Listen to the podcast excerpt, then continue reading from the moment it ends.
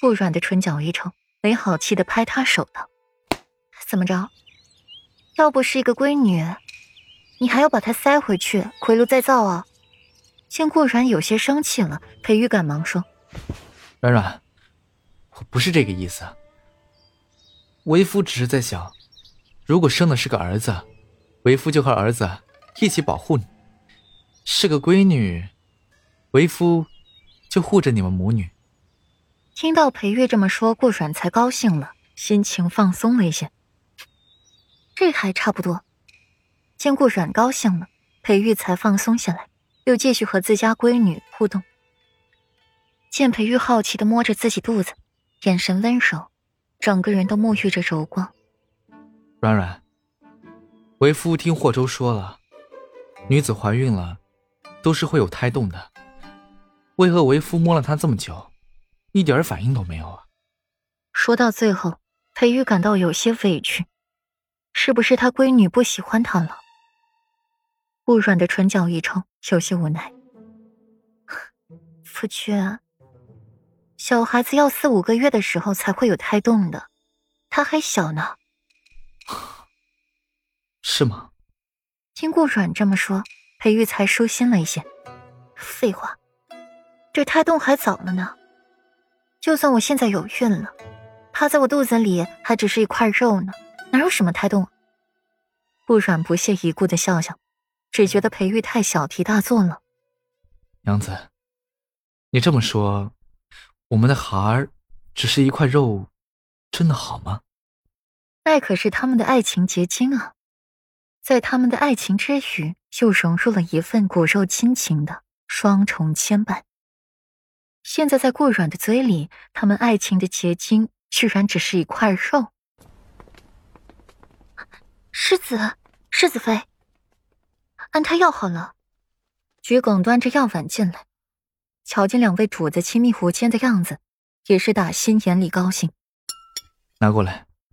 裴玉端过了药，吹凉了才去喂顾软，贴心的给他擦掉了唇角的药渍。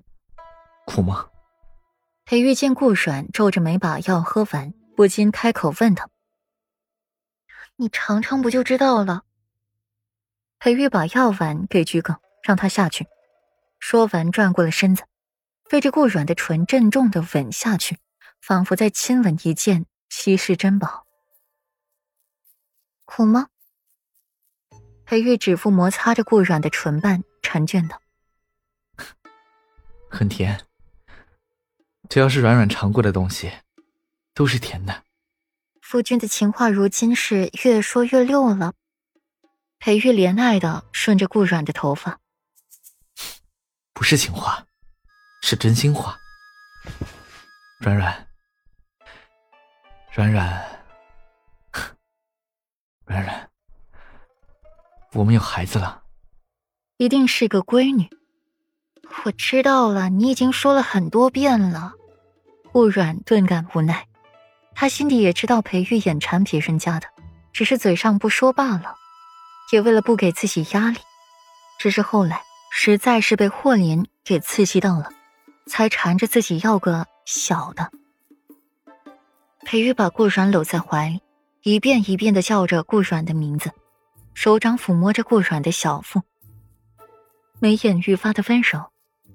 软软，为夫已经把咱们闺女的名字都想好了，你听听看，好听不好听？那么快啊？你敷衍着想的吧？还有。你怎么就确定就是闺女呢？